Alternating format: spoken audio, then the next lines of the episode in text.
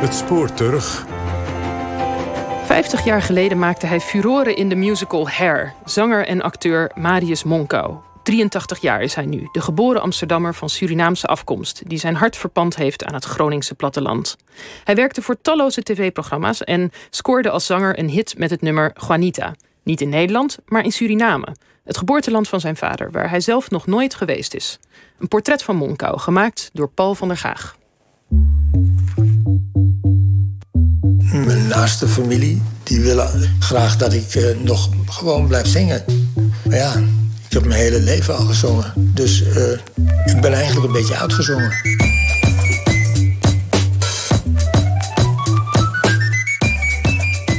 Uitgezongen is hij nog niet helemaal. Heel sporadisch laat hij zich nog overhalen ergens een lied ten gehore te brengen. Maar televisieshows en theatertours is hij al lang mee gestopt.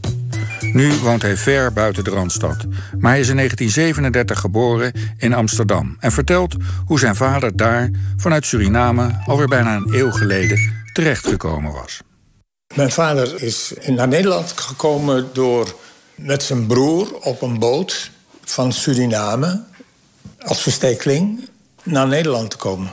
Toen hij in Nederland was, toen kende hij mijn moeder nog niet.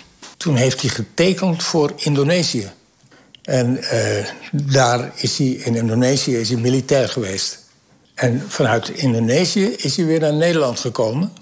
En in Nederland uh, is hij gebleven. Dat is uh, voordat wij dus geboren waren. Dus dat is waarschijnlijk 1930, 1932 in die geest, ja. Dus dik voor de oorlog.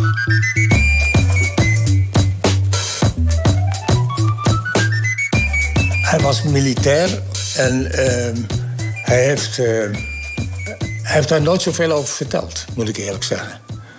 Dus uh, wat wij daarvan weten is eigenlijk dat we van andere mensen gehoord hebben. Van andere Surinamers.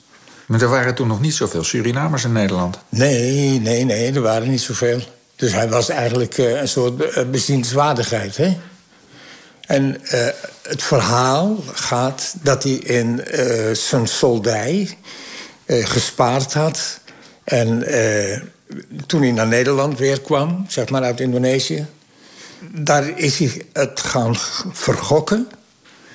En in één dag was hij het kwijt, als een soldij. En dat was de reden waarom ze hem One Day noemden. Dus onder oude Surinamers staat hij bekend als One Day. One Day Monkau. ja. ja. Dat was uw vader. Ja. ja.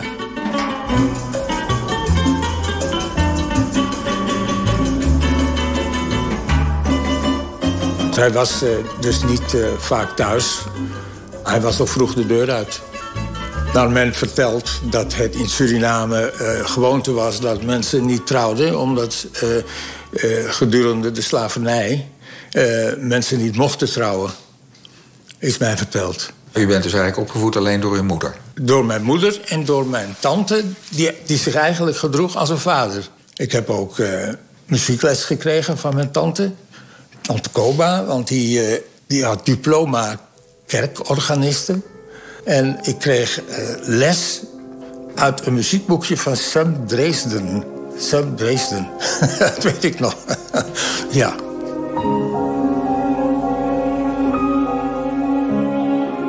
Als hij drie jaar oud is, breekt de Tweede Wereldoorlog uit. Voor de familie Monkau heeft dat volgens Marius niet direct grote gevolgen. Er waren te weinig donkere mensen om, om ze te vervolgen, zeg maar. Was de moeite niet waard? Was de moeite niet waard. Het was misschien een handje in heel Nederland. Dus, eh, en mijn vader kon, die was pikzwart, die kon eh, rustig in, uh, in Amsterdam rondlopen. Dus, uh, nee, er was geen vervolging.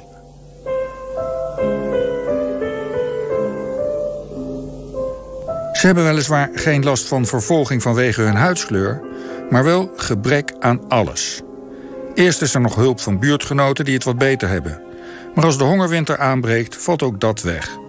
Gelukkig wordt er voor de drie oudste kinderen, waaronder de dan zevenjarige Marius, een oplossing gevonden.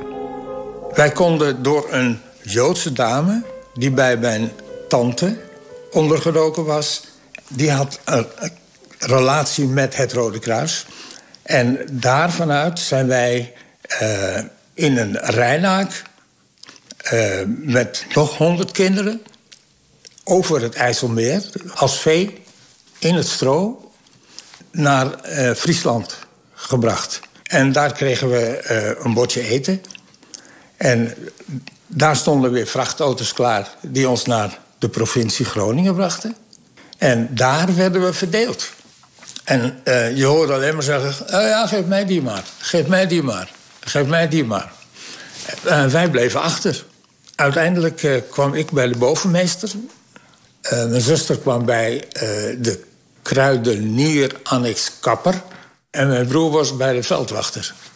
Zo zagen we elkaar iedere dag, zeg maar. Ja. En dat was in het Groningse dorp Warfum? Warfum. Ja. Met twee F's. En nou, daar heb ik het, uh, hebben we het heel goed gehad.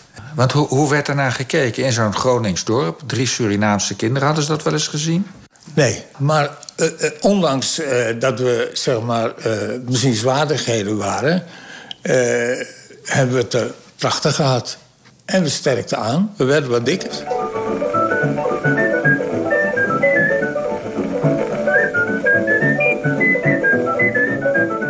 En toen kwam de bevrijding. En die bevrijding die heb ik als eerste voor mezelf, uh, kan ik me herinneren, meegemaakt.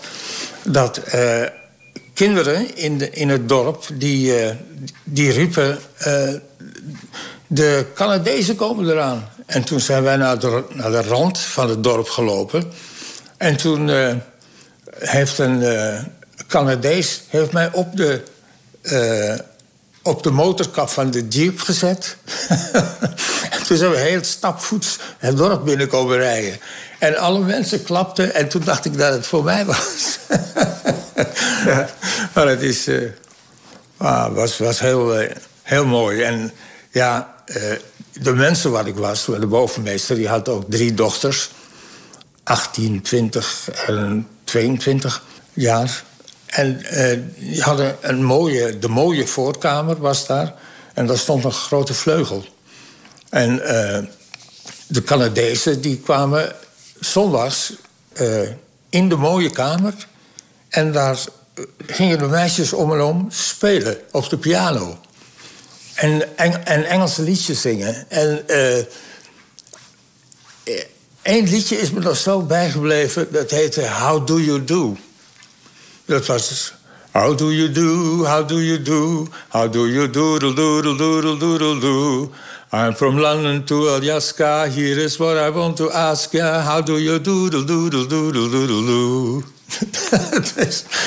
en dat is, als je zeven... Ik was zeven jaar. Ja. Dus, en u kan het nog steeds zingen? Ik, ik kan het nog... Ja, ik, het zit nog in mijn... In, het is opgeslagen in mijn uh, harde schijf. Ja. ja. Ik heb daar hele, hele warme herinneringen aan.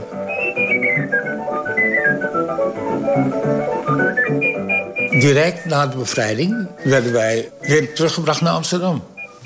En we woonden toen op een halve woning.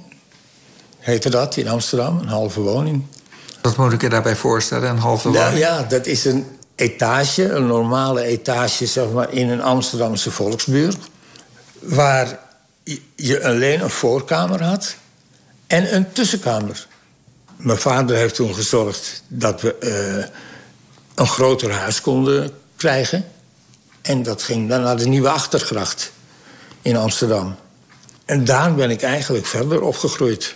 En aangezien ik uh, gitaar speelde, was het iedere avond uh, na het eten, zomers, was het uh, feest. Want dan, ging, dan had ik een aantal jongens die speelden dan met, uh, met maracas, oftewel samba-ballen, zeg maar. Mm -hmm. uh, ik speelde gitaar.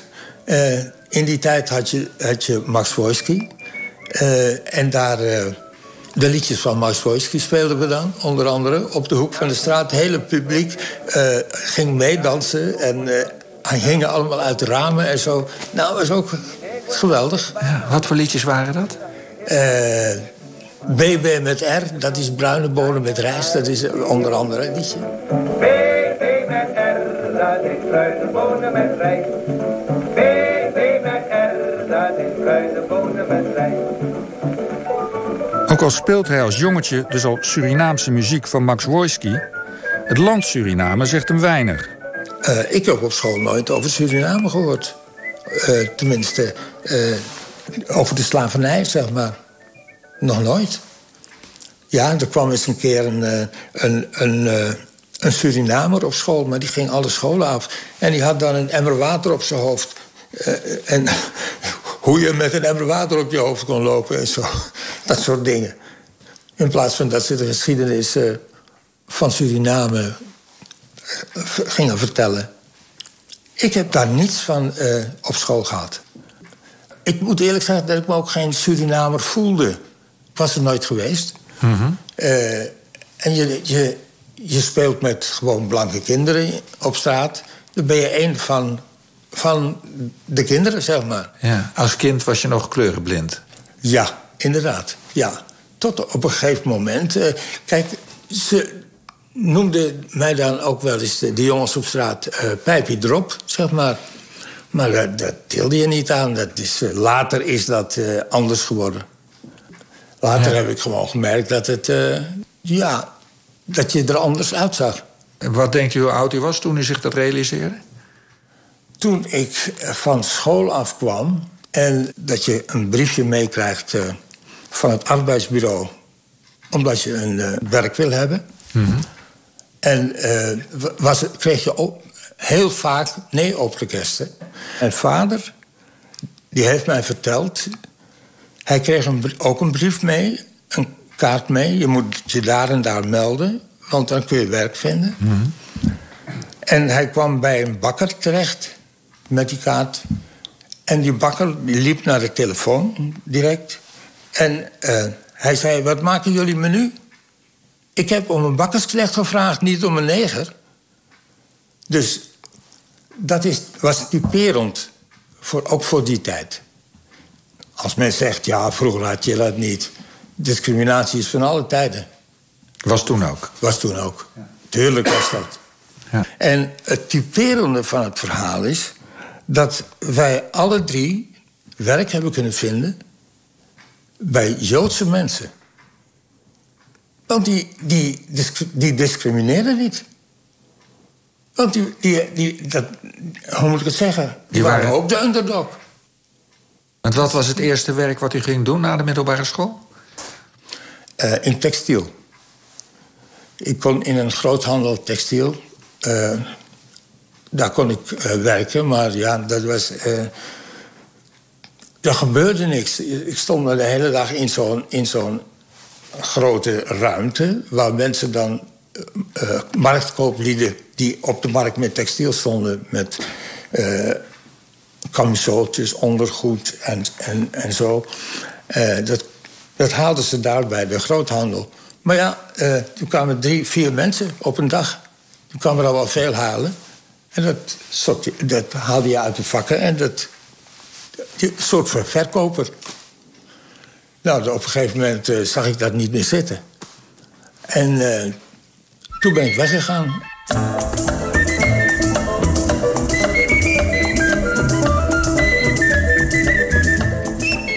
Marius heeft niet lang als verkoper gewerkt.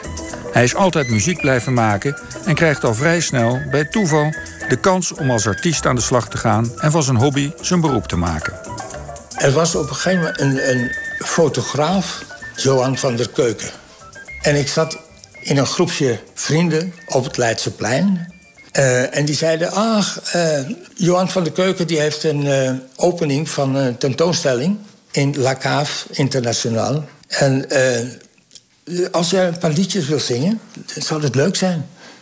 Dus toen waren we klaar en ik had een vriendinnetje... en we liepen zo, ik met de gitaar, over het Rembrandtplein... Tom Anders zat op terras. En een van die jongens die bij ons hoorden... die had bij Tom Anders in zijn cabaret binnen... had hij als kunstenaar decoraties gemaakt ook. En toen vroeg Tom Anders aan, aan hem, uh, wat doet hij? Eh, nou, hij zingt liedjes. En eh, toen zei Tom Anders tegen mij, nou, je, je mag het hier wel eens proberen.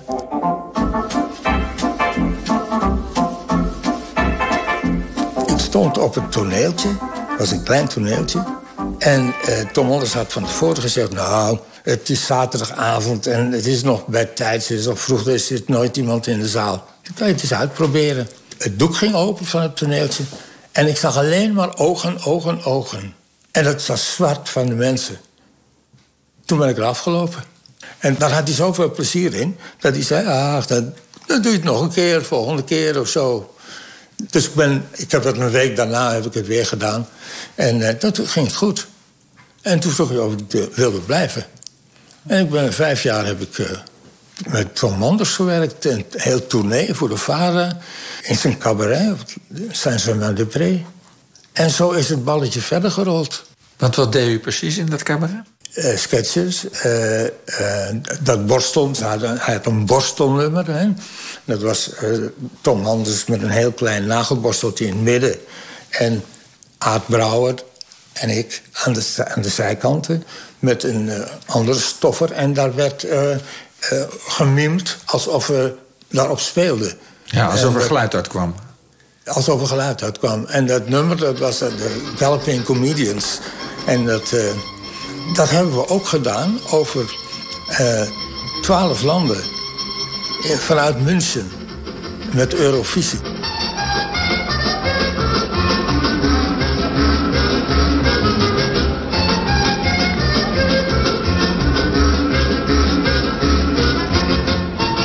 Na vijf jaar bij Tom Manders Saint-Germain-des-Prés gewerkt te hebben... dient het ene na het andere programma zich aan. Vooral veel televisiewerk. En hij blijft ook zingen. Dan, eind 1969, komt de Amerikaanse musicalhit Hair naar Europa... en wordt Marius benaderd voor een rol. Ik werd gevraagd door de, door de Engelse regisseur uh, Victor Spinetti. En... Uh, ik had auditie gedaan. Ik moest voorzingen in de Amsterdamse Schouwburg. En toen vroeg uh, Victor Spinetti of ik een week later naar Londen kon komen. En daar heb ik uh, anderhalve maand gerepeteerd. En toen zijn we hier met z'n allen naartoe gekomen. Naar Amsterdam. Want achter het Olympisch Stadion had je een hele grote tent, was daar opgebouwd. En daar was voor Nederland was dat, was dat uniek. De musical Hair. Daar heb ik 865 voorstellingen mee gespeeld. De Nederlandse uitvoering van Hair gaat dan toch werkelijk vanavond gebeuren. In de tent, waar vanavond zo'n 1300 tot 1400 toeschouwers zullen zitten... wordt op dit moment nog druk gerepeteerd... en er wordt getimmerd om de vloer hier en daar nog wat te verstevigen. John Lennon en Yoko Ono zullen, ondanks de geruchten... vanavond niet aanwezig zijn. Wel arriveerden vanmiddag op Schiphol andere beroemdheden uit Engeland. Onder hen de vrouw van Sean Connery, Sidney James en Lee Remick. Ook drie leerlingen uit de klas van de Engelse tv-serie Please Sir... zullen vanavond onder de toeschouwers zijn. Welke rol had u? De rol van Hud, H-U-D. Dat was een soort Stokely Carmichael. Een soort uh, voorman van de... De Black van Panthers, de, ja. Nou, Black Panthers, de, de gekleurde bevolking, ja. het zo Ja, maar met heel veel plezier in Nederland gespeeld uh, en in Noorwegen gespeeld. Totaal 865 voorstellingen. Marius, uh, Marius Monkau, die heeft de her 850 keer gespeeld. 865. Ah, heeft, maar, heeft maar liefst 865 keer gespeeld. En uh, we gaan zo luisteren naar een nummer van jou. En dat heette dat Dead End. Dat was het nummer wat je, wat, wat je zong. Um, maar eerst moet je nog vertellen aan een trip naar Noorwegen die jullie hebben gemaakt. Ja. Hoe, hoe was dat? Ja, dat was toen we eraan kwamen toen was het net over de Beatles waren. Ja. Het was echt geweldig. Uh, ik had, ja, bedoel, ja, en mensen stonden op de, hotel, op de, op de deur van het hotel te bonken en zo. Het was echt te gek, ja. Dan horen we nu uh, de Monkau en dan is het Dead End. Ik kan bijna niet meer wachten. Nu wil ik het ook horen.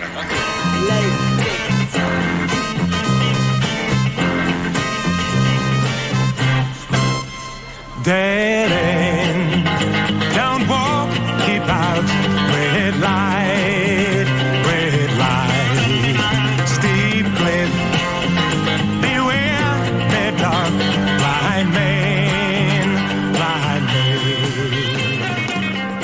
Na een record aantal optredens in Her regisseert hij de voorstelling ook nog een tijdje. Daarna komt VARA-corrivee Jaap van der Merwe op zijn pad. En Marius gaat een hechte, langdurige samenwerking aan met deze cabaretier en schrijver van het linkse lied. Ik heb veel radio eh, en televisie met Jaap van der Merwe gedaan. Eh, en het Oproer Kraait. Eh, dat, is een, dat was een televisieprogramma dat iedere maand kwam. Met vertalingen van Jaap van der Merwe. En nou, daar hebben we heel veel, heb ik heel veel mee gewerkt. Programma in het land, dat heette Aipoes, Aipoes. met Jaap. Ehm, de Vrolijke Guerrilla. Uh, ook een tournee gemaakt door Nederland. En in de Brakke Grond in Amsterdam. Ja, ik, ik denk dat ik een hele hoop oversla. ja. Je neemt een groot stuk aarde, lekker vol bauxiet. Daar wonen zwarte op, maar daar stoor je je niet. Je brengt het over zout water naar Amerika... waar het mag sudderen in de ketel van de maffia. Ik hou ervan om... Uh, niet een liedje te maken vandaag de dag dan. Hè? Uh, niet alleen maar over de bloemetjes en de bijtjes, maar het moet, het moet hout snijden. En het, het, ik moet iets te zeggen hebben. En dat, dat doe ik eigenlijk mijn halve leven al. Sinds ik bij Jaap van der Merwe ben komen werken, zeg maar... heb ik, uh, nou ja, betrokken gevoeld. Dus geëngageerd. geëngageerd kun je zeggen, maar dat is een groot woord. Betrokken, noem ik het zelf. Bij de, de dingen om me heen. Ik heb laatst heb ik weer een, een liedje naar boven gehaald. En dat heette Negers.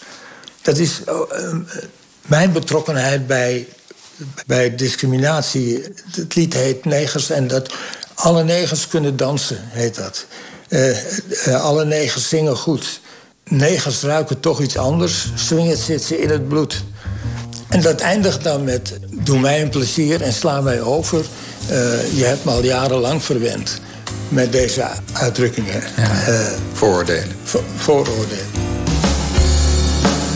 Alle negers kunnen dansen. Alle negers zingen goed. Negers ruiken toch iets anders zit ze in het bloed.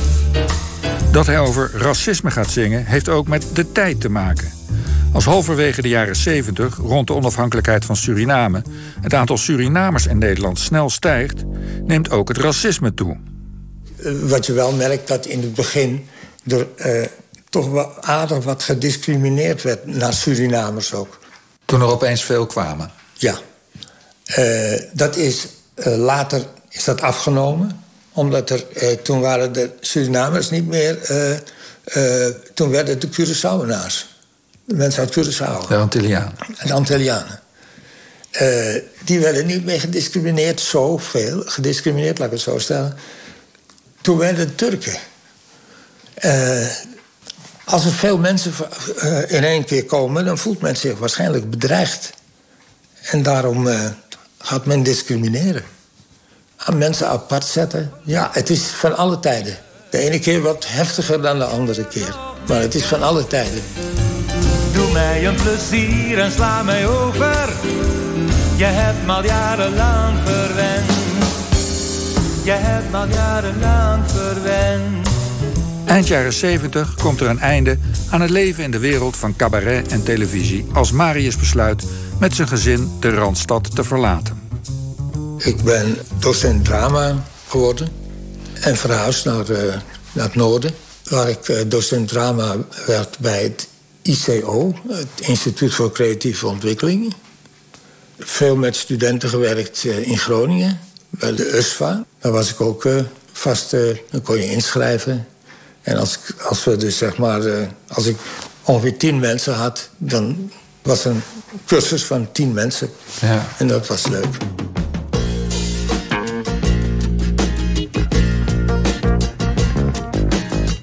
Naast lesgeven speelt hij ook nog bij de Voorziening en de Groningse jeugdtheatergroep Genesius, die veel op scholen optreedt. Maar hij gaat niet in de stad Groningen wonen. Door de warme herinneringen die hij nog heeft aan de maanden die hij tijdens de oorlog in Warfum doorbracht, trekt het platteland. en gaat hij daar een woning zoeken. Hij komt uiteindelijk in het vestingstadje Boertangen terecht, waar ze precies het huisje vinden dat ze zoeken. Ja, een boerderijtje. Een vervallen boerderijtje. En het was zo leuk en zo mooi en zo stil. Eh, dat we dachten, nou, geweldig. De prijs was gunstig. En toen hebben we het gekocht. En uh, dit is een paleis geworden. Want ik heb er zelf heel veel aan gedaan. Dat was echt een paleis geworden. Ik las ergens dat u ook een lied over Boertangen gemaakt heeft. Dat klopt, ja. Ik, uh, ik heb een lied gemaakt dat heette... Dat is uh, Mijn Boertangen. De oude Friese en Münsterse poorten... en het voormalige moeras eromheen... die kunnen bouwen op een roemrijk verleden... want Bommeberen kwam er zelfs niet eens doorheen. een stuk geschiedenis. ja, het is een lied waar Boertangen trots op is, hè? Uh, dat u gemaakt heeft. Ja, dat zijn ze trots op. Ik heb het uh, twee jaar geleden... hebben ze me gebeld, gevraagd... Of, ik het, of het opnieuw uitgebracht kon worden. Toen heb ik het opnieuw opgenomen. En als er een verjaardag is... of een trouwerij... of een, iets belangrijks... dan gaan de mensen in Boertangen staan... en uh, ze gaan met z'n allen zingen... het Boertangenlied. Aan het Westerwildse land heb ik heel mijn hart verpand.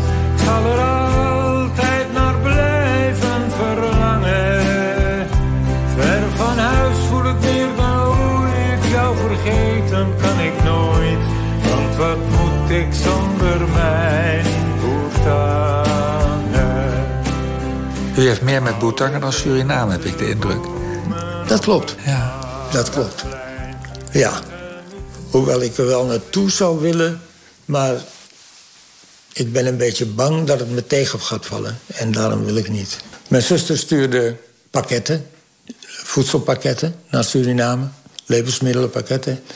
Omdat er uh, een, tijd was dat, er, uh, nou, dat het niet zo geweldig ging in Suriname.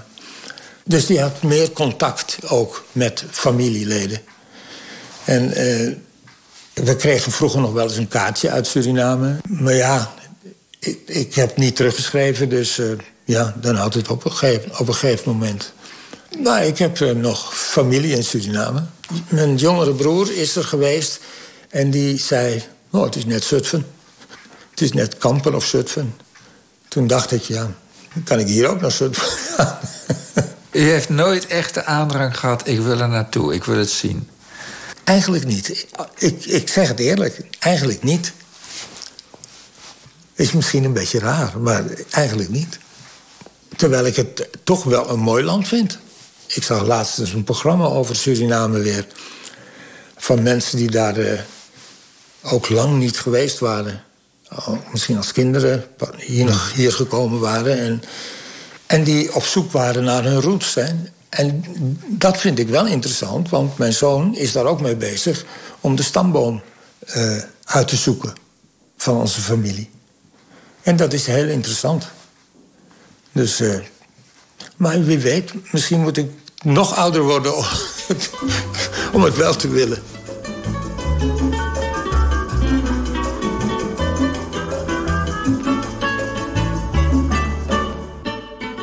Toevallig heeft een zoon van mij uh, voor mij een liedje geschreven. En dat heet De foto van mijn oma. En dat, uh, dat heb ik gespeeld in een programma dat ik ook samen met mijn zoon en een pianist gedaan heb. Een aantal jaren geleden. Marius Monko staat nu samen met zijn zoon, Michael Monko... op de planken met een gloednieuw programma. Zwart op wit heet het. Het gaat morgenavond in première in het Kielzog in Hoge Zand. Het is 1997 als Marius samen met zijn zoon Michael gaat optreden. Vlak voor de première legt Michael op de radio uit... waarom hij dat ene lied voor zijn vader heeft geschreven. Mijn vader ziet eruit als een Surinamer, of in ieder geval als een neger. Terwijl uh, niet iedereen weet dat hij niet in het buitenland geboren is... maar gewoon in Amsterdam. En ook uh, nauwelijks Surinaams spreekt, een paar woorden. en heel weinig van die cultuur weet. Terwijl veel mensen hem zien als een Surinamer. En dat vond ik eigenlijk zo'n vreemd uh, gegeven. Ook omdat hij daar zelf ja, wel eens over nadenkt. Van, goh, wat is dat nou? Hoe zou het daar zijn? En hoe, hoe, zouden mijn voorouders daar geleefd hebben? En dat vond ik eigenlijk zo'n leuk gegeven... dat ik daar een liedje over heb gemaakt. En nou, dat liedje gaat eigenlijk erover dat ik ik heb een foto van mijn oma op de schoorsteenmantel staan, maar ik ken haar eigenlijk niet. Ik heb haar nooit, nooit echt gezien. De oma uit Suriname? Uit Suriname. En die eruit ziet als een kotomissie. Met zo'n kostuum aan, hè? Zo'n uh, koto heet dat, zo'n zo'n kostuum. Ik heb een foto van mijn oma op de schoorsteenmantel staan. Een vertrouwde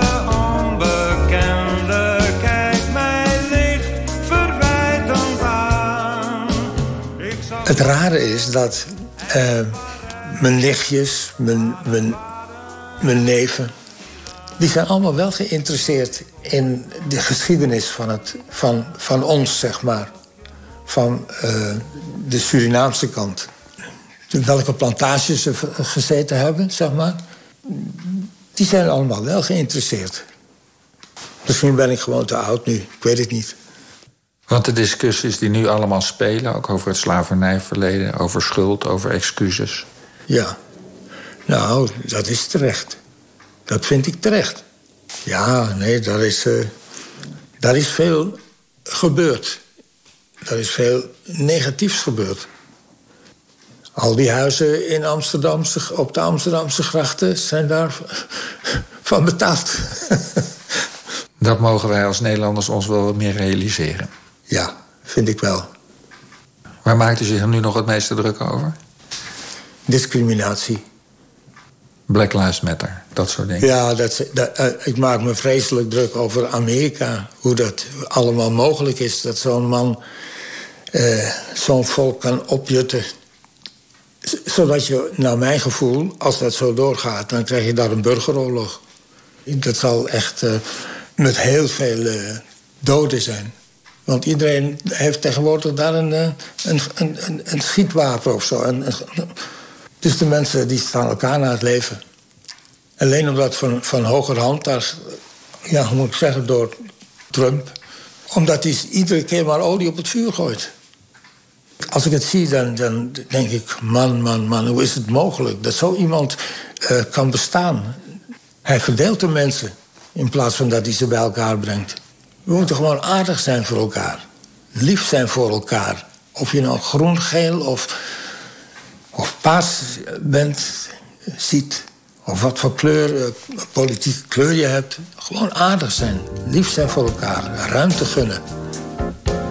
Dan kun je goed leven met elkaar. Toch? Moet ik dan toch maar